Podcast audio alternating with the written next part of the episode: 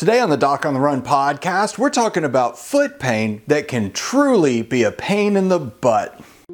So, the big question is this How are runners like us, who don't like hearing doctors say, just stop running, who know that we simply have to stay active, how do we heal in a way that lets us stay strong, maintain our running fitness, and keep preparing for the next race, and still heal without making the injury worse?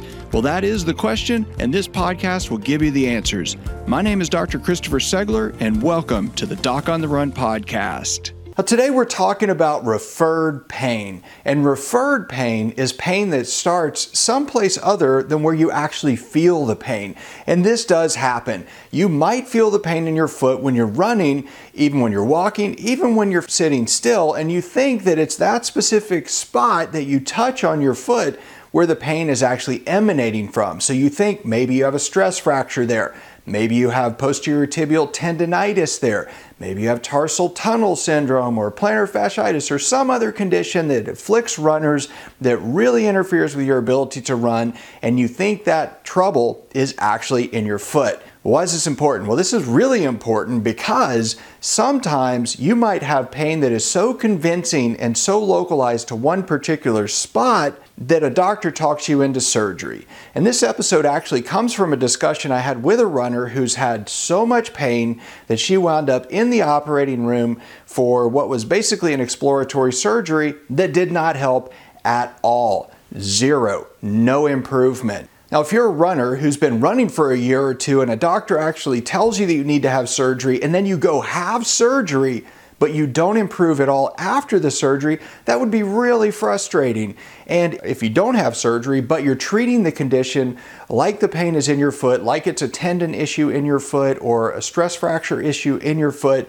but it's not getting better because it's referred from someplace else, that can be a real problem. Well, how does this happen? Well, it's really simple. If you think about this, you have nerves that go obviously from your brain all the way down to your foot. So from your brain, your spinal cord goes down, and then the nerves exit through the uh, foramina or little holes in the uh, in between the vertebra or the sacrum and if it exits through in your sacrum bone down in your basically in your butt and it exits down comes s1 becomes the the part of the sciatic nerve you could have pain on the outside of your foot if you have compression of the sciatic nerve in that area, basically deep to your all the muscles in your butt.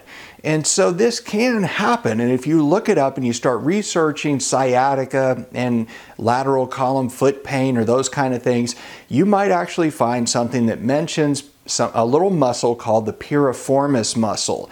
And piriformis syndrome is a thing that can actually cause pain in your butt, but because it's a band of muscle that goes across the sciatic nerve, if it gets tense and balled up and rubs on or irritates or compresses the sciatic nerve, and it happens to push on that nerve bundle that goes all the way down and terminates in, in your foot, it can cause what seems to be foot pain but it's not foot pain. It's pain that's coming from somewhere else. Now, I am not a back specialist, so don't start sending me all your questions about back injuries because I don't do that.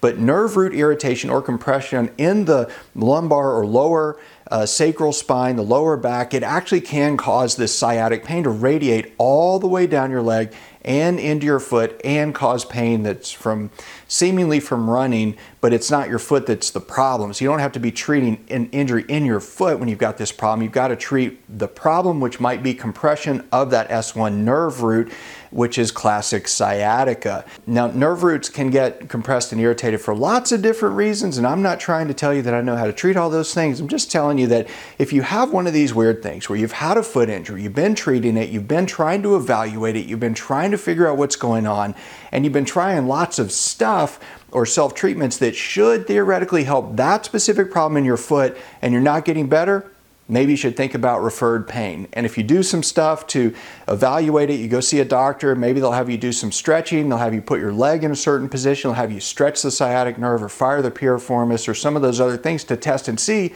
does it reproduce your foot pain? Because obviously, if you're laying on a bed and you're stretching your leg and then suddenly you have pain in your foot, that's not because of mechanical irritation of that particular structure in your foot that you might think is injured. So, if you have foot pain and it's really a pain in the butt, it might literally be a pain in the butt. It could be referred pain. So talk to your doctor, check it out. Make sure you get to the bottom of it so you can get back to running as quickly as possible. Listen, no matter where you are in your running injury recovery journey, if you feel stuck, if you're losing your running fitness, if you're confused about what to do next, I created something for you that can really help if you're recovering from an injury and you don't want to get left behind. Take the running injury quiz to figure out exactly what's needed to speed up your running injury recovery right now. It's free. You can go get it at docontherun.com slash quiz. So go check it out and I'll see you there.